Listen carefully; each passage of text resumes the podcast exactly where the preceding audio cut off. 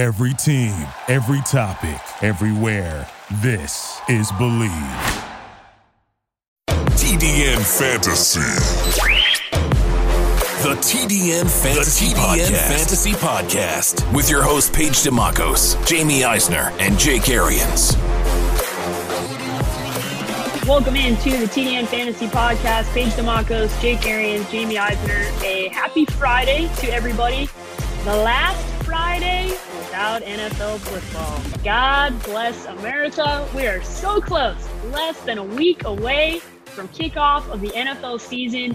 It feels like an absolute eternity that it has taken us to get to this point. I am always counting down till we get to NFL football season. That happens each and every year, but especially with everything that's been going on in this country. I was telling our intern before we dropped dropped into the podcast today that I just feel very happy to be so damn close to NFL football. It just feels good. So I'm excited. I'm excited to talk to you guys. There's been a hell of a lot of news since we last recorded. We had a uh, our draft for TDN Fantasy uh, Premium League, which is it, eh, fantastic. So we'll go we'll get into that because we had a lot of fun. Um, was pleasantly surprised as at the level of competitiveness that existed inside of that. So I was really that's a word. I, I, just listen. I had it was solid, man. It was solid. It was. It was. It was. It actually really was. It um, was really solid. Much to my chagrin, picking eighth. Yeah, I was gonna say I was not prepared. I was prepared for worse because I had no expectations for what the level of play was gonna look like. So we'll we'll get into that a little bit. Um, and also just final advice as we are in Labor Day weekend and the last stretch here before NFL season kicks off. So drafting and, and getting that stuff done this weekend. So Guys, we're going to kick things off with the most recent news because uh, it happened this morning. News uh, that Adrian Peterson has been released from the Washington football team. So, Jamie, I'll let you take this one because you have an added interest in this discussion. What does this mean for the running backs in Washington? And what does this mean for people who have rostered Adrian Peterson? Well, I'll start with the second one first because I was one of those people. I took him in the middle rounds of the TDN league. Uh, I think at this point, you're probably, unless you're in a really deep league, unless you're in 16 plus, maybe 14 team leagues with deep benches, you're probably moving on because even if he does sign somewhere else, the appeal of Adrian Peterson being a flex worthy, you know, top 30 ish running back this year was that he was going to get the majority of first and second down work in Washington and get a lot of goal line carries at the present moment, I don't see a scenario where he gets that signing anywhere else. Maybe there's an injury or something that pops up somewhere.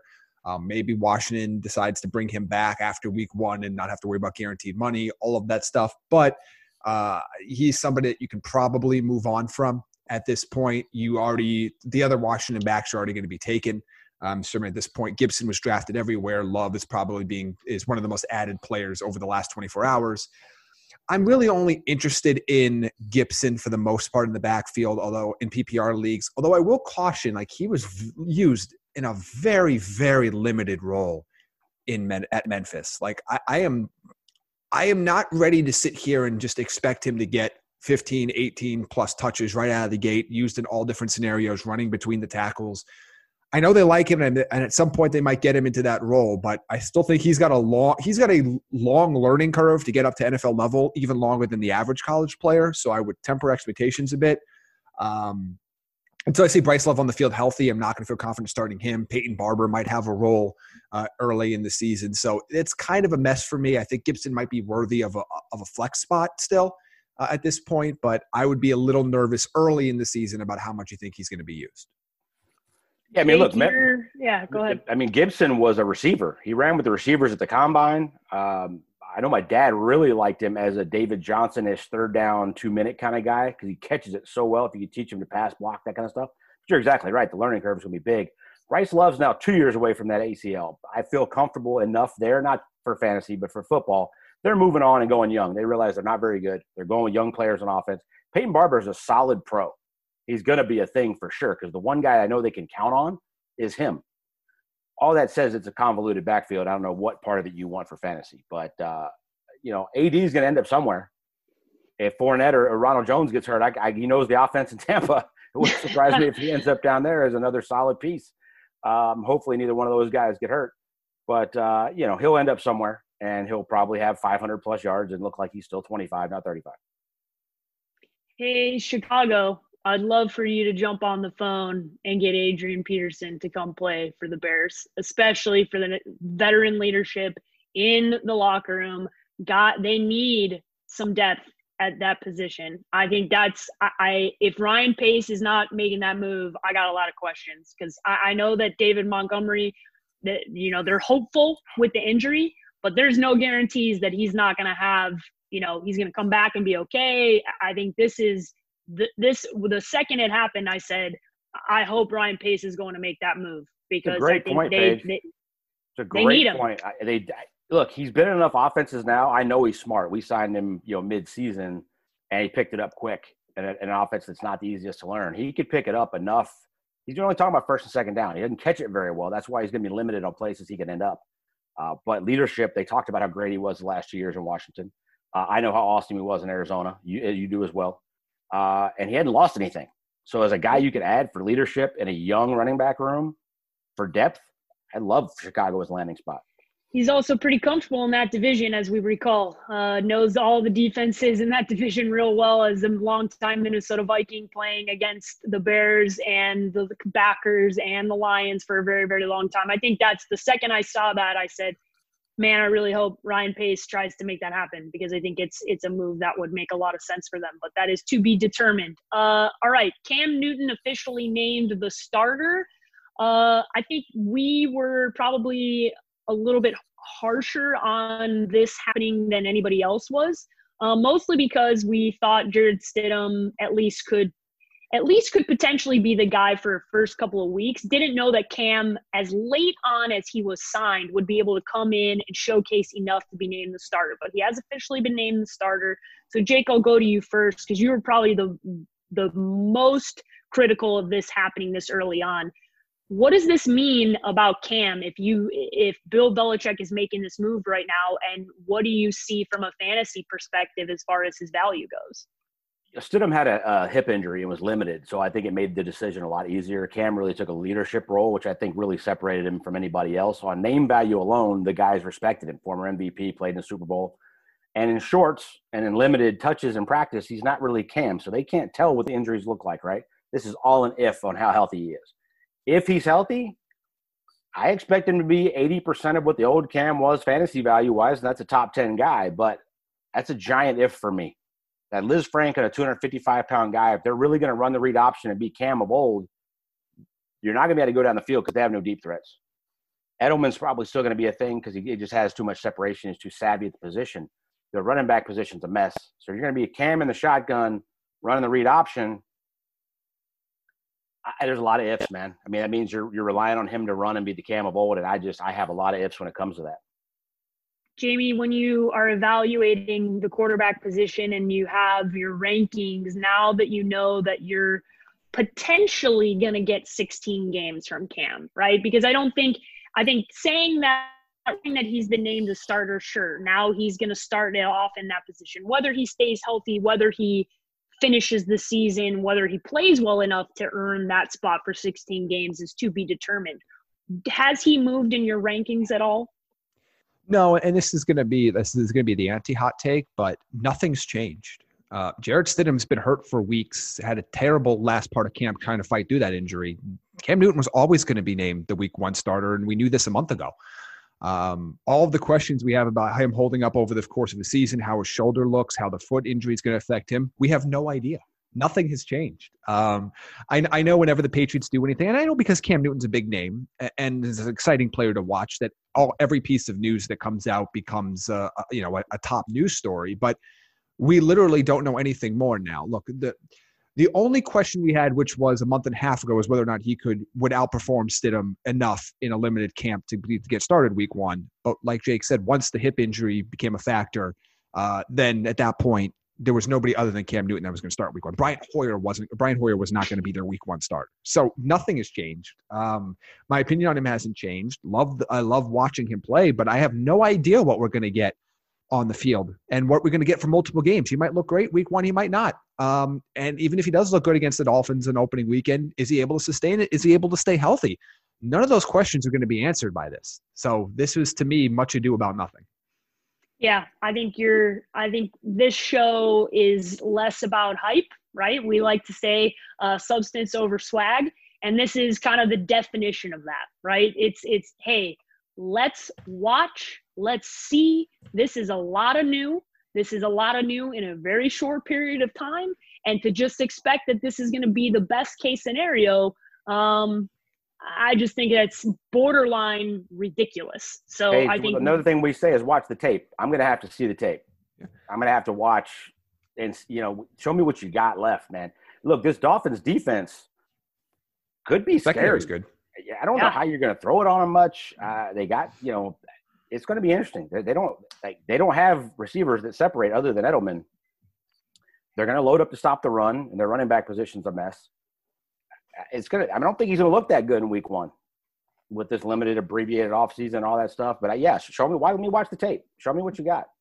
I hope he looks good. I, I hope I hope he's exciting. I, I just for the enjoyment, it's aesthetically good for the pleasing. league, I hope, for but sure, of course. All we know But now don't is know we, he can dance still in one position. Like that. That's all. I throw in, throw in with giant sweatpants, like or two little sweatpants tucked in your wristbands and your socks, like you're trying to sweat it out, like he's an MMA fighter trying to cut weight. I, I'm not sure. One, no, here's my problem with that. You're a quarterback. New England ain't that freaking cold right now. How, how did that restricts your motion? How are you going to practice like that every day? If you wearing a trash bag under that, trying to drop some pounds, like what are you doing? It makes no sense. I don't know. And I know he can dance, but other than that, show me what you got. listen, uh, we don't know shit. We just don't. I think No. that everybody is gonna sit here and try and tell me that they know what they're gonna see from Cam Newton. You're full of it. You are full of it. How in the hell do you know what you're gonna see from Cam Newton when this dude hasn't been healthy in multiple years? And the only year we saw him play at a high level was his MVP season. I think this is ridiculous that people are just driving this train. And I get it. I like. There's a lot. I understand. It's Cam and it's all that comes with Cam. It's the personality, it's the dancing, it's the everything. I get that, and I understand. And as Jamie said, I hope we get that. I hope we get MVP s Cam because it's fun to watch. But reality is that we're not going to get that version because he's been really injured. He's had two two injuries. He's in a completely new system with all new players who he's had six weeks to get ready for. I, I just think then when you put all those things in, reality versus what you want to happen, which is what we talk about on the podcast all the time. This is one of those that's even a bigger stretch because there is so many variables, so many variables to make this the best version. And I hope we get it. I hope we do. I just, uh, especially thinking that it's going to happen week one with Brian Flores, who came from New England. Uh, oh, by the way, and knows what's going on in New England pretty well, and uh, went up to New England last year in a game that really mattered and took it to them. You think they're afraid of this football team? They're not. They're, they're not. And I think that's unrealistic to think Cam is just going to go out there and be an MVP. Two quick points I want to make. One, I've already started working on my week one rankings, and Cam's not in my top 15 quarterbacks. So I, think in most leagues, it's not somebody you're going to, you know, two QB leagues, sure. But otherwise, in single quarterback formats, he's not somebody that you're going to be playing week one anyway. Uh, so you should be wait and see mode. And two, this will lead us into uh the- our next point of discussion. But part of the, the reason why there's all of this hype is because whenever the Patriots do anything, it's automatically assumed that it's going to work. Even though there's a very checkered history of this happening, and we've discussed this on the show before about everybody always remembers the the hits, the late round hits. A little bit like it. it I don't want. You I don't want to like make trading a second round pick from Mohamed Sanu for 201 Yes, yards? that- that's where I was leading. But Yeah. th- there's th- this is one of those ones where, and this I know this is gonna like be a hot take. So Hank, don't put this on a graphic. But New England, New England gets the free pass that Seattle never gets. And to be fair, Seattle never deserves to get a free pass for their mistakes. But their early round issues, their players that walk, they've been heavily criticized for it, rightfully so, where New England gets a pass on how many guys that they miss in the early rounds, on how many guys that they let walk for free, like Chandler Jones, or or not for free, or for limited value. Uh, because and it's like, oh, Belichick always knows what he's doing. Belichick's so smart. Well, Belichick, the GM, is average at best. Belichick, the Yes. coach, is up there for the greatest of all time. But the GM version of Belichick has just as many ups and downs as any other league average general manager and does not get enough criticism for that. Yeah, you know what fixes that? Tom Brady is your quarterback and nine Super Bowls in 20 years, six of which you won. Absolutely. Yeah, the coach and- bears, Coach Belichick bells out GM Belichick. Big time. Yeah, and and the reality is, as we've talked about with Tom Brady over the last two decades taking less money, okay, than he than he could have because he could have taken everything. Every year could have wanted. I'm going to do two year deals. I want to be the highest paid every year. Blah blah blah. Earn that. Could have done it every year. Took team friendly deals. Got incentives to make sure that the team could sign other people. All of that is gone now. Okay, all of that is gone now. And now you're going to see the fresh slate version of what this New England team actually is. Because guess what? There's a lot for me to read into when there's quite a few players that opted out of this season, right, for New England. And I wonder what that would have looked like if Tom Brady was still there. I don't know that that would have happened. I can't guarantee that, but I think that's an interesting point. When you're looking at this, that plays a factor because to me, this was always Bill and Tom. I, I think I don't think we're going to ever be able to go, it was just one. No, it was the combination of the two that made them so excellent and unbelievably able to do what will never happen again, right? It's just not going to happen again. You're No. not going to see that run ever again in the NFL. A couple quick points I want to make. One is going to take us off on a tangent, so I'll say it first so it doesn't do that. Um, b- because it's about the Bucks and it's about a comment I saw, a few comments I've seen on, on Twitter about how, um, also some Bucks fans are. It's it's I won't get into it, but it's extremely strange some of the reaction. But um, that that why didn't they build? Why didn't they continue to make all of these moves when Jameis was there? Oh, Uh, we're talking A- about that, Jamie. We're talking A- about that. Um, do you You can not think answer it right players want to one? There's but just overarching. Do you not think players want to play with Tom Brady? Do you not think the presence of Tom Brady has anything to do with players wanting to be there? Because otherwise, you're you're a moron if you don't think that. Uh, and two, just on the New England point before we get back, that entire linebacking core has been decimated on between opt outs, losses. Now you're not going to have Patrick Patrick Chung in, at safety. You, st- you still have good players. You're still going. They're still going to be schemed up very well. They still have really good corners, but there are so- there are holes on that Patriots defense that haven't been there in previous years. And now you have a change of quarterback. You don't have a ton of trusted weapons on offense. You have two rookie tight ends leading the way. You have Julian, Julian Edelman and nobody lost that you can right really tackle. trust.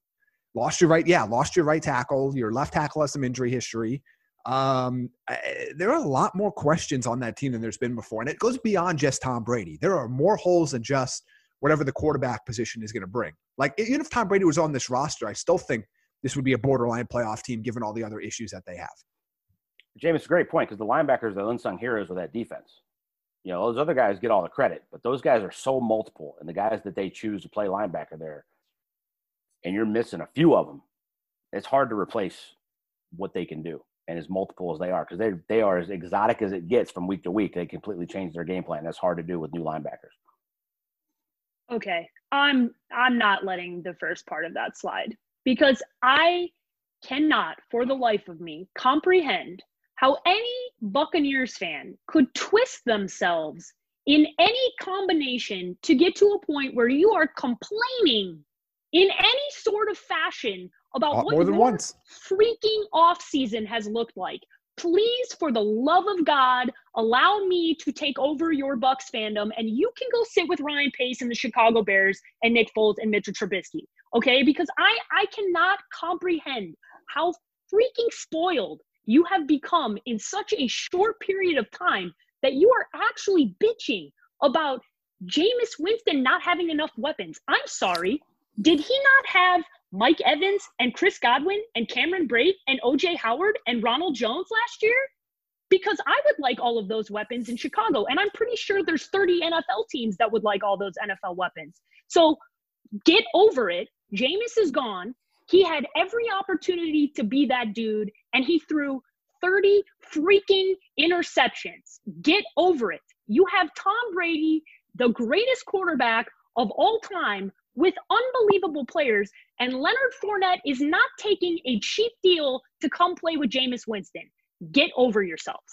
It is literally so dumb. I cannot, I will not allow for it to happen anymore. I will block every one of you because it is so dumb.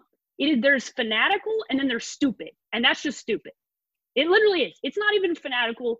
It's just dumb. because Leonard Fournette is not doing what he's doing if Tom Brady's not there. Neither That's is Gronk. the point. Neither is Gronk. So you think that those two guys are coming to play with Jameis? I will sell you oceanfront property in Iowa if you believe that. Okay? Hang on, hang So- on, Jamie. T- turn the volume up. Yeah. That's all I got. I, I, can't. I'm not doing it anymore. We're not talking to you Bucks. I'm I always have nice discussions with there's a lot of great Bucks fans. I don't even know if these guys are Bucks fans. They might just be Jameis stands, which I which there's a lot of people to stand. Jameis ain't one of them. Don't get it. Uh, not I, I do not understand it. You want to go stand LeBron James? God bless you. You want to stand for Jameis, who's not even going to play as a starter this year? We got issues. So we're moving on before I have like my blood pressure goes to an unbelievable level. But I could not let that fly because Jamie said I saw I, I, dozens of this, like ton, like prominent people in Tampa too, with decent amount of followers talking about this. I can't believe he never had help. And I'm going, man, I get blown up daily how, with di- this how stuff. I, w- let's move di- on because you're di- younger than me and you took that bullet for me, and my blood pressure is still normal. I'm just like, I'm Before honestly like, if I was Mike Evans and I saw that tweet, I'd be like, damn, how disrespectful. Like, how disrespectful to say that about the weapons that existed last year for for Jameis Winston. I'd be like, man, he never had weapons. That's interesting.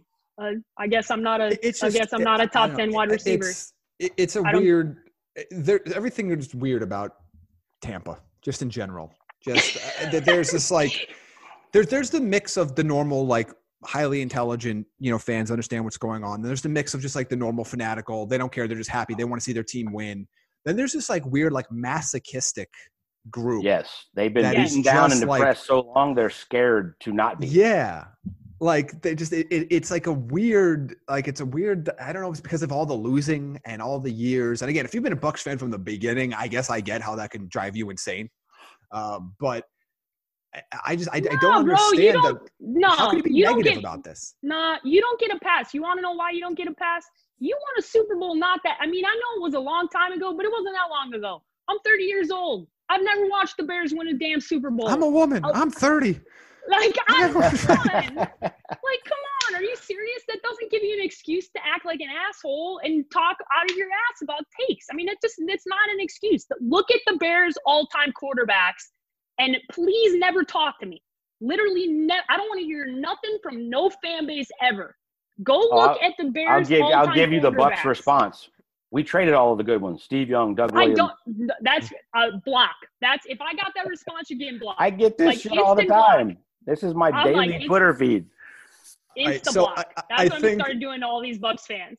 before smoke starts coming out of Paige's ear, I think the overarching theme here is be happy for where you are right now, where you're a Super Bowl contender for the next at least two years, and you're in a really, really good spot. And there's a lot of talent on that team. Like, be, be happy. They're, regardless of what the end result's going to end up being, they're going to be one of the most enjoyable, exciting teams to watch this year. And they could win it all. Like, I, I- I don't know how, if you go into a season knowing your team's going to be fun to watch and they're going to be good, and there's going to be a lot of national attention on them. Though that's the formula for a really exciting season. It really is. You would think. The theme. The theme theory, of the yeah. show is yeah. The theme of the show is be grateful. Just be grateful. That's it. You have a lot to be grateful for right now. The list is long. Go look at every single skill position you have, and just write the list down, and just look at it every day, and just that should start your day in a positive direction. By right, the way, on. they re-signed the entire defense to go along with all of what you're talking about. also that. Let's keep it on Tampa since they did make a move and I talked about it. And I want to talk about it strictly from a fantasy perspective now. And that is Leonard Fournette taking a cheap deal to play with Tom Brady because Tom Brady is Tom F. Brady. Okay. I'm And, doing my and This brings me so much joy watching Jake do that right now. Given the history of the show. yes this is a this is in top 10 moment for this show okay because of the because of the absolute obsession and this has been like a, a of our players that we've talked about leonard Fournette is in the top 10 of the polarizing we've gone off on it because he's so talented and the injuries and everything so when this happened I had the biggest shit eating grin on my face because I was like, man, I can't wait to talk to Jake about this. so, Jake, let's start off. from a football perspective. This is a already loaded football team. You add Leonard Fournette. Do you like or not like this move for Tampa? I absolutely love the move from foot. I mean, how do you not for that contract to get a guy of that immense talent who has who's a dog, right? When he actually plays, he's a dog. He is physical and catches it. Led the team in, in receptions last year. Led the NFL in touches last year. And you're adding him to a backfield that's pretty talented. Shady McCoy is going to be playing third down, two minute. Ronald Jones is the starter. But now you got two guys. Guys, the NFL running backs get beat up. Leonard Fournette's probably more talented than Ronald Jones, although it's going to be close. I think Rojo grows up and matures, but he's already been there and done that. Rojo's trying to figure out if he can. You just added a guy that's 25 years old who feel like we've been talking about forever. For that price for a one year one year deal as you make this run. Now, I'm not eating crow on everything I've said about him because he deserved all of it. I never questioned his talent. I never questioned his ability when he actually plays. He was in the wasteland of Jacksonville, and we never questioned that. I questioned his want to a lot, questioned his manhood a few times. At the same time, maybe it was the wasteland of Jacksonville that'll beat anybody down. I don't know, but I'm not taking any of it back because he, he deserved that criticism and that question. I never questioned the talent. The dude is an absolute freak. He's 230 pounds of a. I think he won the, the Louisiana 100 meters coming out of high school. I mean, it's uh, I love the move for them from a football perspective. And you're exactly right. He ain't coming for cheap if they're not going to be this no. good. No, absolutely not. And I think I look forward to the eventual time where we get to have Fournette on the podcast and we get to talk to him about how he made the transition from us questioning his manhood to us loving it. I just I need that moment in time and I will make every any possibility to make that happen because I do think everything that you said, Jake, is right. Jacksonville, all his buddies got traded. He was very close to Jalen Ramsey. He started to lose, you know, that 2017 team that was so fun, that honestly should have made it to the Super Bowl, right? We talked about that a hundred times. That team that was so close and just did not finish that moment. They so quickly went from that team to a wasteland. I mean, that was a nosedive. And it to play devil's advocate quickly. to myself, if you suck as a team and you're dealing with a hamstring, there's a lot of difference if you're winning games to, to push through to get back out. So I'll, I'll give and, him that in hindsight now, but still worth questioning at the time. And to be fair to you, Jake, these these issues go back to LSU. This was yes, not something that just popped up for the first time in Jacksonville that was out of character. Now, a couple things I want to uh, touch on here. One of them, I, I, like the idea that I'm a narrative buster because I hate lazy narratives. So I, I want to bust this one too that happened right after. So uh, I saw some criticism that like, oh, why are people all of a sudden that were you know crapping on Leonard Fournette before are now all excited about him being in Tampa? Well, there's a difference between being a disappointing top five overall pick that has an injury history on a team going nowhere and a player on a one year, $3 million plus dollar deal that is joining as a complementary piece to an offense that's going to have a significant, but not the focal point role in Tampa Bay. That is why people are more excited because he is a complementary piece that is going to help an overall elite offense. He is not a disappointing injury prone top five pick uh, instead of taking a quarterback because you trusted Blake Bortles narrative that was on Jacksonville. We are having these are two different conversations and they are two different contexts to put the player in.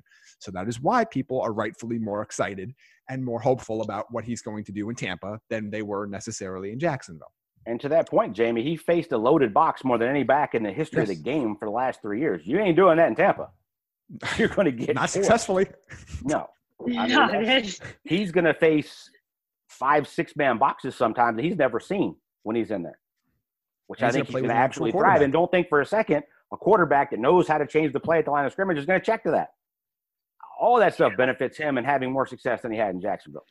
So, and, and, to that point, I, wrote an article, as you can be at the draftnetwork.com, right when the signing was made about like draft value. And by the way, I still do believe Ronald Jones is going to have a significant role in this offense. I, I think um, it's going to become progressively more Fournette's, I believe, as the season goes on. Again, he's going to take a little bit of time to acclimate, but I think by the year's end, when we look kind of look back, um, compared to like last year's workload for Ronald Jones and Peyton Barber, I think it's probably going to end up being like 60 40 Fournette uh, at that point with that workload. But I'm really excited to see him. I, I, I bound, he was originally in my RB 15 before the Jacksonville cut. I dropped him down to RB 30 with the, you know, confusion, and now he's back up to RB 19 for me. That's a 14 game projection. I'm still not going to pretend like he's playing 16 games again. I still think that's optimistic. He could, but it's optimistic. Uh, but I still think he's an RB two. I think you're going to be excited if you if you you know you had a little tenuous 48 hours there, but if you drafted him, I don't think he's for many of you, you drafted him right at where I have him valued now. Even if you drafted him where I had before, you didn't lose much value on him. So he kind of turned out to be well for you. But I'm excited to see how he fits in this offense. I think he's going to be dynamic. I still think Ronald Jones is going to get some work. Uh, he's not going away. Uh, we've seen the, the, odd man out. Looks like it, it looks like it was Dare, uh, given all the yeah. moves that we have today. So McCoy's had a good camp. Uh, I think Ke'Shawn Vaughn's going to could very well be inactive for a number of games early in the season. Um, because I don't believe last I checked, I don't think he plays special teams. I mean, I'm not, I don't know, but I don't, I don't think he does. Um, so it'll be interesting to see how that all plays out. But I, I you know, look, if you drafted Ronald Jones, I don't, I don't think he's droppable because uh, I still think he's no. going to be a borderline top 40 guy. Uh, for you, I know you're disappointed. Uh, I was ready to put. I was honestly ready to put him up in my top 25 uh, when we when I did before this Fournette signing. He was about to move into my top 25 uh, on my ranking, so it's a little disappointing for that. But I think both are going to have a role, and more importantly, it's going to be good for the offense in general. Uh, so that yeah. it's going to be exciting to again. It's already a great offense that adds pieces to it. Uh, I'm really excited to see how he fits in. Yeah, as Ronald Jones goes, he's gonna he's gonna take a couple to the house. He's the one benefiting from these these limited boxes as well uh, in the first couple weeks. The great thing about having a coaching staff that's this experienced, when you're checking on a guy like Fournette, you're calling guys you've probably worked with, talked to, and you're getting the scoop on somebody you really trust and by all accounts, he's a smart guy that works really hard in the classroom, and it's not going to take that long to pick up. So I don't know if he's going to have a role in week one. That would be asking a lot when you've already got a guy you're really counting on in Jones. But the first couple weeks might be thin, and then I think, but th- but then they're both fresh. Like that's the best part is like, you know, you, Ronald Jones has a good first half, and Fournette's completely fresh and plays the second half, or vice versa, whatever it is, or they're both, you know. And by the way, they're also going to be winning a lot of games. They weren't trying to come from behind like last year, where they're trying to run out the clock. Their four minute offense is now insane. Those yeah. guys are both fresh. You could run them in and out. I, I, I love it all the way around. No, very good for football perspective, right? Very good for this football team. Slightly frustrating if you have Ronald Jones because having Leonard Fournette definitely has an impact. There's no way around that. Um, you're you you still like as we said have value there, but there's no way that having Leonard Fournette there doesn't impact Ronald Jones negatively. That's just from a fantasy perspective, two different lenses. Football, very good for the football team. Fantasy, good for you if you got Fournette in the last five days where he wasn't on a roster and there was this opportunity to draft him and and and he was given now this is probably one of the best if not the best case scenario for him if you if you got him um, but then if you had ronald jones you may have drafted him a little earlier than you wanted to but that's it's just kind of how this goes. One so, last thing, Paige. One thing Ronald Jones has struggled with in the past is getting better at his pass blocking, and one thing Leonard Fournette is extremely underrated at is his pass blocking. So once yes. he figures out the scheme and the different stuff that they're doing offensively, I think that's going to be a huge thing that Brady's going to love when he's in the game. Play oh, action yeah. off of that and be able to pick up the blitz. Speaking of that, big. I'll save my my thoughts on this mostly for next week when we start to talk about the Thursday night football game to open the season. But that pass blocking element always gets forgotten about when it comes to, especially young players, but it comes to running backs that are in committees. And we're going to talk on Thursday, or I guess Wednesday show next week, about how annoyed the fantasy community is going to be with how many snaps Darrel Williams gets in week one because he's a really strong pass protector and Clyde Edwards Helaire has not yet. And we're going to also, but this little preview of why that matters. But we'll talk about that more next week. But again, Absolutely. these factors matter yeah the that's where the football analysis impacts the fantasy analysis that's why the the dynamic of the show is always uh, being able to look at it from both lenses and understand they together is what uh, makes the best way to look at and, and adjust your lineups accordingly. All right, two more pieces of news, and then we will recap our draft. Uh, we alluded to it because Jake alluded to it, so we don't need to spend a bunch of time on it. But Mohamed Sanu released from the New England Patriots. Um, listen, from a football perspective, this is a massive award for that New England Patriots team who traded away a second round pick for, as Jake said, however, I mean, basically nothing, right? They got nothing out of it, um, ended up turning around and releasing him. Mostly, I want to know, I liked Sanu a lot when he was in Atlanta. I was excited about him. Um, I think he's got a lot left. I was actually really surprised to see this happen. So, Jake, what is your? I haven't been paying close attention to him, and when I read this, I was honestly I was very very surprised knowing that that they don't have a lot of depth at this position. So, um, were you surprised like I was about this? And and where do you think he is valued now, knowing that you know he's not on a team? more shocked than surprised. You're talking about a true pro that plays multiple positions on that offense, and they're very limited on the weapons that they have. And I agree with you. I think he's got a lot left. He was playing at a high level before they traded him for him last year. Uh, apparently, he has a really close relationship with Dwayne Haskins, and he's mm-hmm. being rumored to be going to the uh, the Washington football team. I think he'd be a great addition there. He's going to kill our boy Steven Sims Jr. if he goes. That Jamie and I love so much. I think they're still going to find ways of putting him on the field. The only thing there is they're going young and going away from Adrian Peterson. They're going with this young offense. Maybe they don't, or maybe they do need a veteran in that wide receiver room that maybe doesn't play as much of a role as he is just being in there and being a veteran. I think he would help them tremendously. Um, Ron Rivera doesn't like losing games. He's going to want to go, but he realizes they're limited on what they can do offensively. Uh, but I've, been, I've seen him rumored there. I, I like that a lot. They're, uh, you know, another one. It's funny. Chicago comes up with all this, and we're not talking about running backs. I think he fits there as well because he plays multiple positions, and Anthony Miller hasn't been able to stay healthy. Another one, San Francisco, of course. San Francisco's the best uh, fit. Yeah, I mean, sure. San Francisco's, and he goes back to being with Kyle Shanahan. Who knows? You know, he's going to know a lot of that stuff. Um, which means he's probably going to somebody's going to want to pay him. But if I'm him, I'm going to San Francisco to try to win games. But apparently, that relationship with Dwayne Haskins is so strong. He considers himself an uncle. I saw a report on uh, that maybe there's maybe that's the option. Yeah, and, and Sanu's ability to play all over the field is, is a big factor too. He's not pigeonholed to the slot. I know he plays that role a lot sometimes and successfully, but he can play outside and did a little bit of all that for for Atlanta. Yeah, it's I was a I wasn't shocked to see him cut because if you if you took out the draft compensation from that trade, like he didn't really fit in outside of one game last year. Um, it's not like the Patriots have a deep receiver room at all, but I just it seemed like that wasn't that wasn't going to fit. Washington would make sense from, like Jake said, from a they need they need the pieces there. Um, you know, you have McLaurin who you love. You know, Trey Quinn's fine in the slot, but is really is nothing to write home about. I like Steven Sims as well, but he can get on the field, but maybe you know he's on the field on the outside with uh, Sanu inside in the slot if that's a scenario. Uh, you know, San Francisco makes a ton of sense with all of their. I mean, it's just like every other day they put a receiver on IR out there. So I mean, he can be absolutely be a fit there. Had success with Kyle Shanahan. Um, I don't think a, a, return to Atlanta is out of the question either. Uh, I think Russell hmm. Gage can handle that spot, but um, you know, if they wanted to, I, I, don't think that's where I would put my assets. But he obviously knows the team very well and would fit there. Uh, so we'll see where he lands. San Francisco is the only place where he could land, and I am going to grab him for fantasy and put him on my bench right away. Everybody else, I'm, I'm kind of wait and see. He was just inside my top 80 before. Like I think I had him like 79th uh, in, in, my wide receiver rankings before he got cut. So he's not somebody I think outside of San Francisco just because of their situation. Although all the news about Deebo Samuel has been really positive lately. But regardless, they need other other options. That one would intrigue me as a last spot on the bench type of guy if you need receiver help. But otherwise, I think you can kind of be in wait and see mode on him. All right, moving on. Last piece of news is. Uh, Another thing that I went off on, and I went off on Twitter, so I will not go off on the show because I blew off the steam already, uh, is that Clowney being rumored to sign in New Orleans, right? And I tweeted this out and was like, I don't understand how the hell they're making this work with their cap situation, right? So the only way this is going to happen is on a one year deal.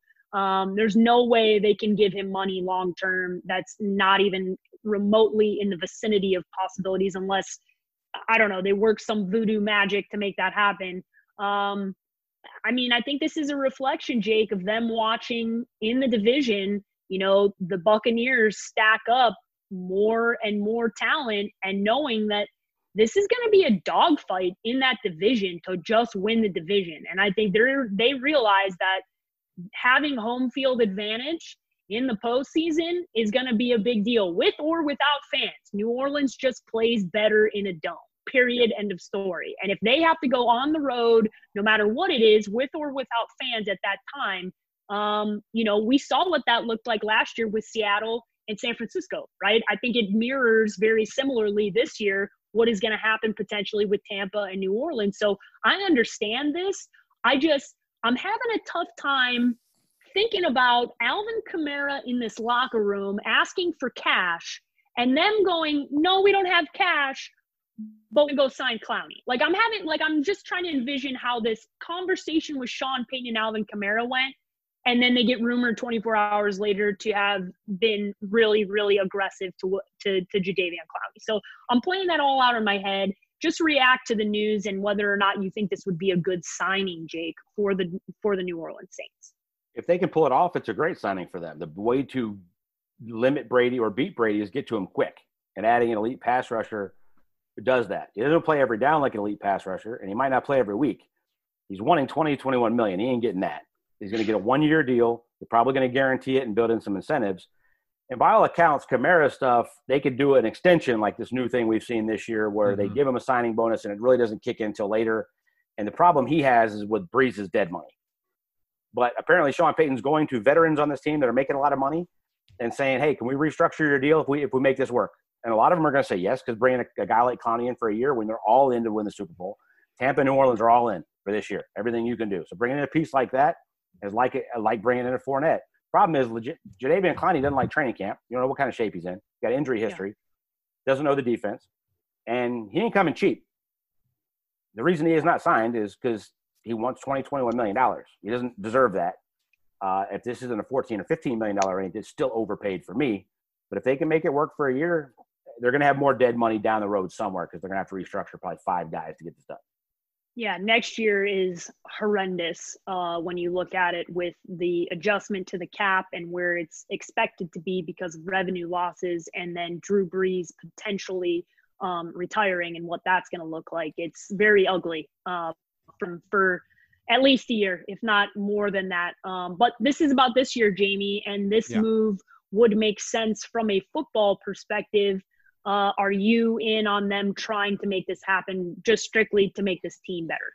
Yes, because I, I think at this point you've already leveraged your future. You've already made the deal yes. with the devil for this team. So your goal is you have to win with Drew Brees before he retires. Like period. End of again. I should say. I mean they've won one, but a while back. But you have to win again. Like that. That is your, entire structure of your team is based around that. And I don't hate that when you have a, a limited window like this. But uh, so to me right now they could get to 14 million in cap space for this year if they restructure Demario Davis, Will Lutz, uh, and uh, Nick Easton, which I think would be the first three players they look to do deals with. So that uh, now it's going to depend: is that enough? You know, because you can't give them every cent. You're going to have to leave some cap space for in-season maneuvering. But you know, how much can you sign Clowney for? Is he willing to take any sort of a discount to go to New Orleans versus to go a, a Tennessee or a Seattle or someplace someplace like that? So they can do it. Um, they can make it happen. They're going to be in a very tenuous situation, but they already are. So the reality yeah. is, is you, you've already pushed all your chips to the center of the table. If you want to take that final chip out of your pocket and put it put it in there and go all in, it really isn't going to be that big of a difference long term. At this point, you have made your bed that you you're going to go you're going for it this year, and it's Super Bowl or bust. And you're going to have multiple years of cap hell you're going to have to fight through. Regardless, they would have had this even if there wasn't this flat cap. They were going to have massive problems that they had to deal with. So I guess again at that point you've already you've already leveraged almost everything that you have. What's one more piece?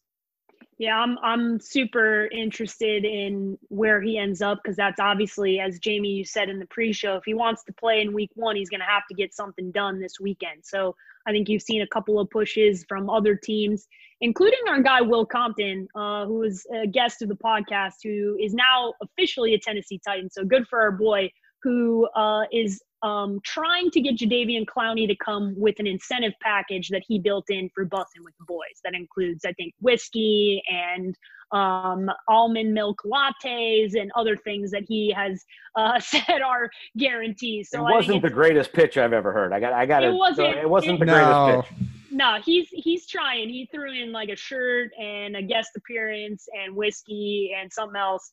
Uh, yeah, whiskey under seventy nine dollars. I did notice That's that. A pricey bottle, though. I'll give him props yeah, on that. Say. That's a pricey it's, it's bottle like a, of whiskey. We didn't say bourbon. We said whiskey. Whiskey yeah. for yes. seventy nine bucks is expensive. It's like yeah. Jack uh, look, Daniels, like single barrel select type.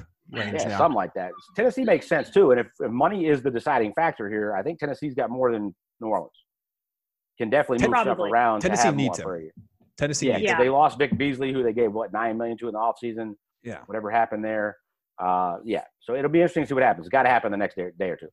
Yeah, gotta have it. And of course, as we are recording this, it's 11:30 Pacific time on Friday. We'll inevitably come out at noon uh, because we'll be done with the podcast. So uh, that is all the news that we needed to get into. A lot of it, right? There was a lot of news, so uh, wanted to make sure we spent our our time going through all of that. Jamie, let's talk about the draft. Let's talk about the draft. We had a draft on Wednesday ourselves, the three of us, with nine of our premium TDN premium members. Uh, we did it on Sleeper, so shout out Sleeper. Really enjoyed uh, drafting through their experience that they have. Um, and the biggest part of this that I loved was that it took less than 90 minutes. Okay. Thank That's goodness. This is exactly how drafts are supposed to go. When people know who they want to draft, there there was very rarely a time that it went all the way down to the end of the clock. I think there was probably a dozen picks that it actually went all the way down. Um, and really, I I enjoyed. I was pleasantly surprised, as I said at the top of the podcast. I was pleasantly surprised at the level of competitiveness that existed within this league uh, because I wasn't prepared for that. So, Jamie, your quick thoughts on on how the draft went? Uh, a few things. One, I think the big note was 11 running backs going round one. Uh, I think that that really put me a little bit in a bind uh, in round two. We'll talk about that in a second. But we've preached running back early, and we've talked about the, the depth issues that you get at that position right away. And clearly, everybody in the league listened. The only receiver goes is Michael Thomas at number seven, which I think is the appropriate spot for him to go. Uh, so very RB heavy, and then Clyde Edwards-Helaire came off the board, or I should say Helaire. I keep forgetting it's I got the H silent. Clyde Edwards Helaire off the board at pick number four. So that was hot. the first. That was a uh, hot. That was first hot take. Ahead of Kamara, ahead of Dalvin Cook. Um, so those are my most interesting takes from round one. Okay, I like that. Jake, did anything else stand out to you? And let's go. Let's broaden it. First three rounds um, that that stuck out. I definitely uh, the Clyde Edwards-Helaire thing was the thing that threw me. That was the first thing that threw me. I was like, wow, that's early. Okay. Um, I I was like, it's not psycho early, but it's early. Uh, it was early. It's early. And and uh, running no. The thing that I was most happy about was no quarterback going in the first round. Yeah. That's what I was most happy about. I that's how I judge a good draft or a bad draft is if somebody decides to take a quarterback in the first round and they didn't. We got one in the second round, but it was towards the end, back half of the second round, and and I was like, okay, this I'm to- I can tolerate that and and that was probably my takeaways uh, from the first couple of rounds. Extending it around to 14 of the first 16 players off the board were running backs. So we have a lot of people that listen to the show. Apparently, yep, sure do. Uh, I'm proud of them for listening to the show. A couple of them went a little, little haywire, but there were some really good teams. Uh, Paige's team is insane. She's not going to brag on herself. I'm going to brag on her. She sniped me like five times, which we previewed. I didn't think it was going to be that heavy because I had multiple people but people listen to our show. They're on this, in this league. So a lot of the people we talk about that we like were already gone. Um, Jamie got me later. But uh, yeah, I mean, you took Mahomes with the first pick of the third round, which I loved. You already were super heavy with Chris Carson and McCaffrey. Um, Lamar Jackson went late in the second. That was a little up there. None of the tight ends went crazy out of character. Uh, it was a really solid draft with some really good teams. Uh, was it Skinny? Skilly? Skilly. Yeah, Scully. Skilly. Skilly. Picked 11th. Had a freaking great draft, I thought. Yeah, great draft. Really, great really draft. solid. Really solid.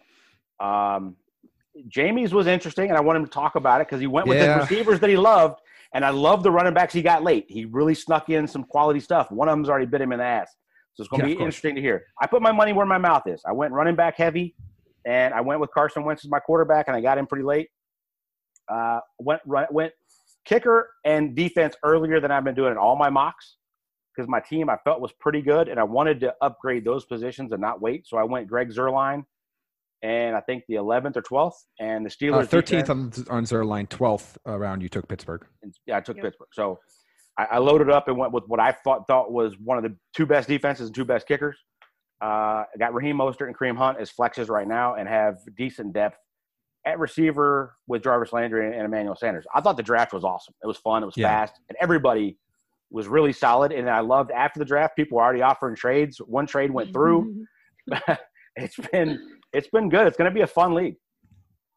It really is. And uh, to Jake's point about so I kind of got caught in a bad spot because of all the running backs going. Now, I, I, put my money where my mouth was when none of the guys that I really liked fell. I took Aaron Jones in round one, and I'm okay with that. I know that's that's Absolutely. that's been the most criticized pick I've made, but uh, I could tell he wasn't, and I know now for a fact, talking with the other league owners uh, or league managers, he wasn't going to get to me in round two. So Mhm. I'm glad I got him there. I end up getting Julio Jones uh, back around, and then I basically go three receivers there, which is not what I wanted to do with the next three picks. I get Julio Jones, Cooper Kupp, and Robert Woods. All three guys I really love. I just kept getting in this like weird spot with running backs, like where I have to go 15 or sometimes 20 spots down my board to get to the next running back I had available. Like I took Julio Jones when the next best back available to me would have been Chris Carson, who I like, but I just didn't like it more than Julio Jones. You know, I, I take Cooper Kupp when the next best back available to me was James Conner. You know, I take Robert Woods when the next best back was, you know, Ra- Raheem Mostert. So just like I like those players, but just not quite over those receivers. So I end up going with DeAndre Swift in the fifth, hoping for a big second half push and having to make it work with the combination of Matt Breida. I thought Adrian Peterson early in the season, but guess not, not anymore. Uh, Armstead, Sony Michel, who I hate, but I took late because I need somebody to get me through the first few weeks here. Um, this is a two flex league, by the way. I think that that's something that needs to be noted. So two receivers, Yes. two running backs, two flex. Um, so you're going to be playing six of those playmakers every single week. Um, but I think my favorite pick was getting Zach Ertz in the sixth. I thought he Yeah, it was big. really, Big, really fell. And I great pick. wanted to go running back there. I thought about it, but I just couldn't. I mean, he's a top 40 player for me that fell to me in the Yeah. sixth round. So I was happy to For get sure. him. But um, to Jake's original point, too, uh, Paige is the best team coming out of this draft. She executed that number one pick cheat code I've been talking about on the show to perfection. Getting McCaffrey, pairing him with another solid top 20 running back in Chris Carson, getting my QB1 Patrick Mahomes in round three, and then following up with extremely undervalued T.Y. Hilton, Tyler Lockett in the two receiver spots. Right in front of my ass. Gets Tarik Cohen later. Um, so, I mean, that's those first six picks there, I think, are the like exact formula that I think you can execute in your league. Uh, if but now, if your league doesn't get QB crazy, uh, you can execute those first six picks that Paige did to perfection. I think have a real edge over the rest of your league. Yeah, Yeah, I'll, it re- I'll rewind for a second before we turn it over to you because it was impressive. So I go Saquon Barkley, went Le'Veon Bell in the second because, or no, I went DeAndre Hopkins fell to me. Yeah. All the Yeah. running backs went, and I was like, I'm not. A, I, I agree with Jamie. I think he has a little bit down year compared to where he's The been. 23? But I was like, wow. So I was going to go running back, running back, running back, and maybe even a fourth running back before I started going receivers. I'm like, okay, I know Paige is going Chris Carson here over right in front of me because I was going to go Chris Carson and Le'Veon Bell. Went with Bell because it's full point PPR. After taking Hopkins, where you took Mahomes and Chris Carson, which I loved, ended up getting Tyler Boyd, who I love, but I still think is extremely undervalued, to go with Hopkins, and then, then I can play with my my flexes. So I got Raheem Mostert and Kareem Hunt with two more running backs coming back around the turn. And then, you know, as like I said, I got Jarvis Landry and Emmanuel Sanders to be able to play here and there if I need to. But it's pretty solid. Get Hayden Hurst late was another one that I really liked. Uh, I think it was a big year. But being right next to Paige, knowing the guys that she loved and knowing the guys I love, snacking T.Y. Hilton and Tyler Lockett, one of the two, I was like, please just don't take them both. And of course, she took them both. I think the I had the ability to execute on the the cheat code that Jamie talked about that he wrote about um, on Draft Network because we did not go quarterback crazy, right? So that was I was concerned that I wouldn't be able to pull this off because I didn't know. I know how you guys draft, but I didn't know how those the this there's an X factor, the variables that existed. I didn't anticipate uh, that they were going to listen to the podcast as much as they did, which was awesome. And they did draft like us. They were very smart. They did take a lot of running backs early. That did put Jamie in a tough position because a lot of these great running backs they were gone. I mean, it was it was very early, and and so I was able to execute what Jamie talked about.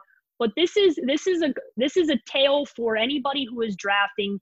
I would say in the top four spots you have an opportunity to take one of the one of the four guys that we have evaluated that is that is tier one, right? You're gonna go Christian McCaffrey, Saquon Barkley, Ezekiel Elliott, Alvin Kamara, right? And if uh, if you're if you're following what we're doing, my suggestion is you go running back, running back, and you come back around and you take the best damn player available at the position, okay? Because there are so many wide receivers. And you really got to think because I looked there and I went, nah, I think there's going to be great wide receivers when I come back around. And it's the difference between Mahomes and somebody else is dramatic enough for me to take Mahomes. So I, I, that's where I know for me, stacking McCaffrey and Mahomes every week is a cheat code.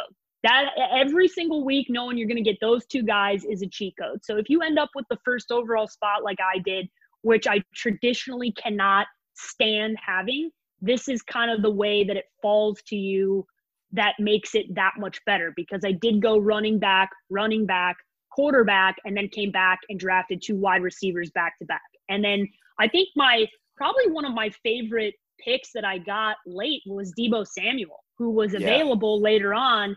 And I said, you know what? I feel comfortable. I like my two guys that I have starters. I have another guy as, and I got Cohen. I sniped Cohen from poor Jamie. Um, and and I went, you know what, Deebo, if he ends up coming back, even if I I I did this last year with Golden Tate, where I went, okay, he's not going to play the first four games. That's fine. If I don't get Deebo for the first four games, I'm prepared for that. We have two IR spots. I can keep him there, put somebody else on my bench, and and and have him when he comes back. Best case scenario, he sits out only one week, comes back, and I have a superstar that I drafted way late in the draft. So that was probably t- t- getting Cohen later probably a little bit earlier than I wanted to, but I knew Jamie was going to take him. And getting Deebo Samuel were probably my two kind of later things that happened that I was very excited about uh, because I think I, I like Cohen a lot, especially with the unknown with David Montgomery, and then also getting getting Deebo Samuel, who's uh, well, PPR. Cohen's going to be a monster. I oh, loved yeah. I loved him, but that would have been another running back with a Week 11 bye yeah. for me. So yeah. I was like, I, I, I, just I kept doing it in mock drafts, and then I get done and look and go, oh god, I got like eight people with a week eleven bye. I might as well just give up that week. Guys, here's the point with the running back stuff. Like Sammy Watkins still available on the waiver wire. Not that we love him, but a decent receiver to fill in. Kendrick Bourne, Pittman Jr. Yep. Lazard, Mike Williams, Perriman, who got released because somebody made him. Steven Sims Jr., Larry Fitzgerald, Randall Cobb. Compared to Go look at the running Malcolm back. Brown, Jalen Richard, Rex Burkhead, yeah. Giovani Bernard. Like, there's nothing on the waiver wire running back. Yeah, you have to go either a lot early or grab a couple of those mid guys you're going to have to count on late, but you better get them in the draft because there's going to be no waiver wire running backs at all. No, no. And that's, we've been preaching it, and all of us, we practice what we preach. We did exactly what we, we talked about it. We talked about it. We talked about it. Jamie, me, you know, all three of us very early on, all three of us in the first round, running backs, every single one of us. Um, and I think that's that's where, yeah, is is Aaron Jones technically early? Sure, uh, not when you like him as a top five guy, like all of yeah. us do. That's not early.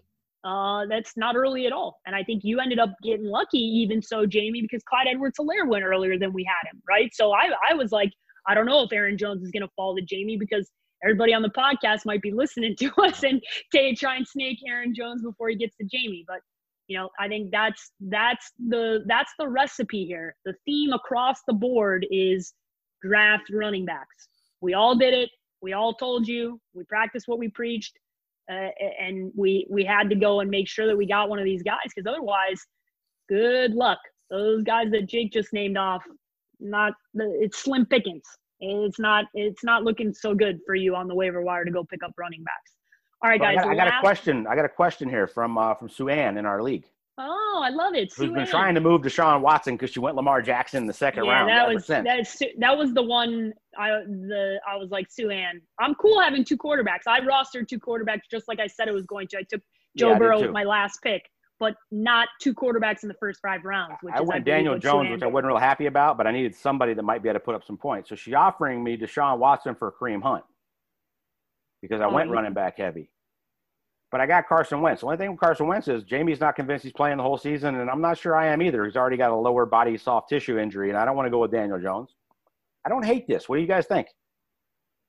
As some as somebody who wants you to lose, I think you should not take that deal. But as your friend, who can look at this from a uh, what needs to happen for your team. I know you love Carson Wentz, man, but that dude is not playing 16 games. He's just not. He never. He like you got it. And guess who does play? Deshaun Watson. And uh, I, I just I think that's even if Deshaun Watson takes a step back, like we all think he's going to, he's still with everything that he is able to do and the magic he makes happen, uh, man, I I find that hard to believe. You got enough running backs. Like I think that's I would do that deal, but uh, maybe I need. I to have a look at your really good team idea again. if I do the deal to drop Daniel Jones and who I'd pick up as a flyer. I'm not going to say it because I don't want anybody to go snipe get this before I do this. I would do that deal personally from my team. That's I what would. I would do. And I Jamie think, would. I think okay. Kareem Hunt's an RB two. You're starting two flexes every week, so I, I would actually hold steady on that. I mean, I, I know go. like Jeff, but, but he got drafted like an, a round and uh, watching get drafted a round and a half later. I mean, I know that that's not like the be all end all, yeah, but you it's took just you did take Kareem Hunt pretty early, huh? I got to look at your team. I just think, man, I uh, you better be comfortable playing Daniel Jones then, brother, because I don't know about Carson No, because it playing. look. I mean, going back to the same thing in the league. there's plenty of guys on the There's waiver plenty wire of guys on the waiver wire. I was like, I was kind of shocked. I almost dropped Daniel Jones and just said I'm going to roster one guy anyway. who's available quarterback wise. Teddy Bridgewater, Tyrod Taylor, Garoppolo, Rivers, Minshew, Carr, Tannehill, Darnold, Fitz. I mean, I don't want to be. I don't want to be streaming a quarterback for the year, but Yeah, I guess I'd probably take. No, that. but- yeah, But you're still guess good. Like it's- I, th- I think if this was like a one flex league, I consider it. But a two flex league, I mean, Hunt's an every week starter for you. Like I mean, I think that that's the thing that's a factor. yeah, Yeah, for sure. All right. Well, now you're kind of talking me off it. I don't know. I think I'd still do it. Because I, I mean, I- I was but- offered I was offered DeAndre Swift. I mean, I'd like to give away DeAndre Swift for Watson, and I, I turned that down. Oh, she's trying to make a deal with everybody. she's So- trying. Yeah, she drafted him, trying to move him. She's she's playing the uh, the Patriots quarterback room here. I like it. Dude, she. it's fun I'm to gonna. talk about I'm- on the show because it literally just came Sue through while we're sitting there. Sue Ann, Sue Ann, let me tell you something, girl. As the only other female in the league, I feel like I have to give you this advice. You wait till week one or week two when one of these dudes, quarterbacks, goes down and they're going to be forced to make a move, and you're going to get a lot more leverage. and you you're gonna get Kareem a Hunt and Emmanuel more- Sanders. That's exactly right. So do not do this deal now because you have no leverage. You have no leverage at all. Wait two weeks when somebody's quarterback goes down and they go, man, oh man, I'd like to have Deshaun Watson. So Sue Ann, I hope you listen to the podcast today because I think that now I've talked myself into I'm going to talk you out of doing this deal so that way you hold on and you have leverage. Uh, now is not the time to move those guys. If that was what your strategy was and you wanted to move them, you have the least amount of leverage possible right now. If you wait a couple weeks, somebody's going to need a quarterback. That's a, almost a guarantee. And you, I would just wait. I, I wait and try and make a move because then, as Jake said, if Carson Wentz ain't suiting up for Week Three, he might be offering you Kareem Hunt and a, and something else. So that's wait, wait, Sue Ann. Just give girl me power. Kareem Hunt instead. Oh, Maybe that's all who I right, need to be talking to is Jamie. Okay, all right. Collusion happening on the podcast. Sorry, It's not everybody else in collusion. the league. We're talking we're about just- it live. We're talking about people said, can listen. wh- This What's is your Venmo, Jake? Just unrelated. What's, your, Venmo? All right, guys. Uh, final thoughts on today's pod. Let's give away the final, final draft strategy. One piece of advice that people need going into Labor Day weekend. Jamie, I'll let you go first.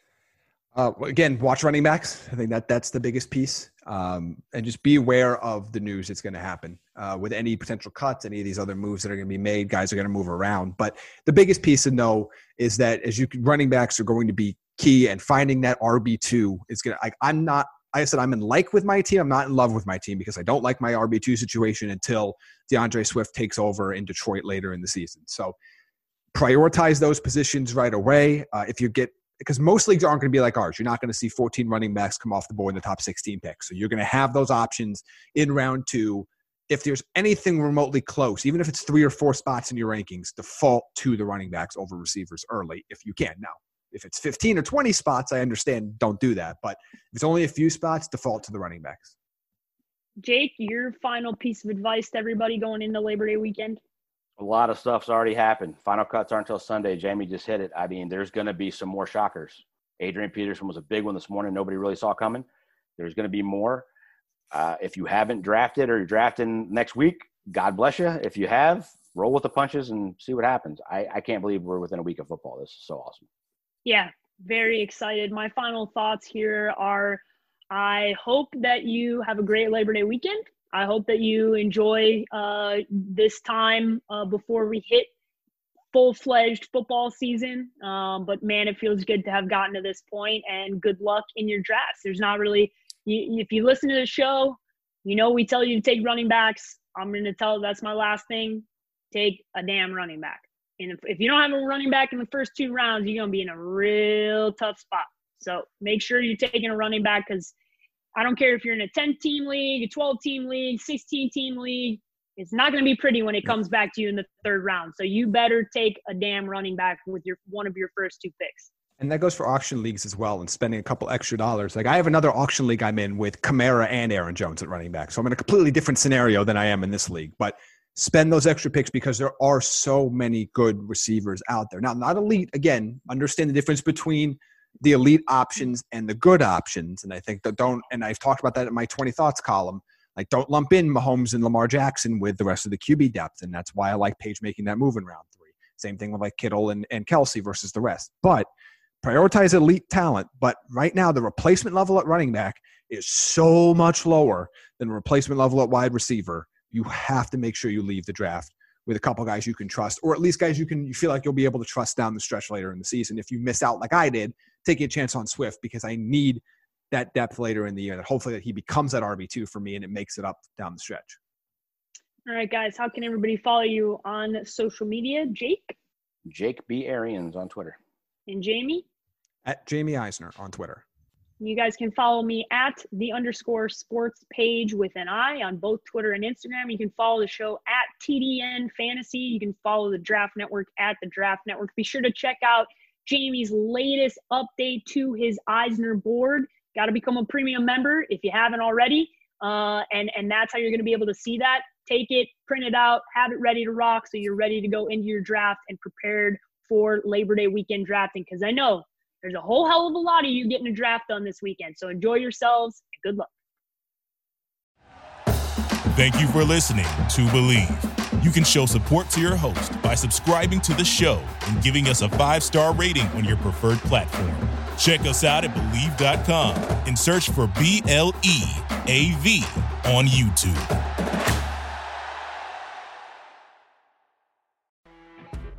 You know, when you're listening to a true crime story that has an unbelievable plot twist that makes you stop in your tracks?